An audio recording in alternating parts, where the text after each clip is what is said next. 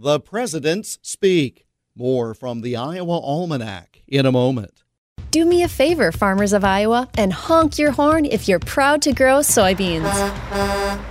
Now that I've got your attention, take advantage of the programs, information, and opportunities provided by the Iowa Soybean Association and the Soybean Checkoff. If you market 250 bushels or more of soybeans annually, a bumper crop of benefits is easily accessible. Just make the connection at iasoybeans.com and reap the benefits of belonging.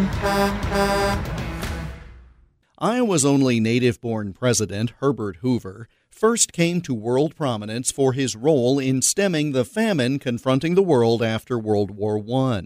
But the Great Depression clouded Hoover's term in office, and he was largely held at arm's length throughout Franklin Roosevelt's time in the White House.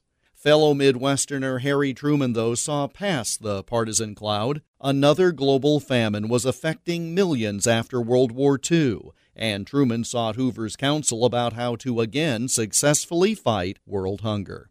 On April 19, 1946, at 6 p.m. Iowa time, all four U.S. radio networks carried a rare joint speech by two American presidents.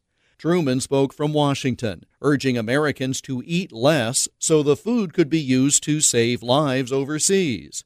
Then Truman turned the microphone over to Hoover, who was completing a trip around the world to assess the famine emergency. Speaking live from Cairo, Egypt, Hoover detailed the crisis and recommendations for its solution. Radio audiences heard a first when two presidents, Truman and Hoover, addressed the world in a joint program about famine on this date in 1946.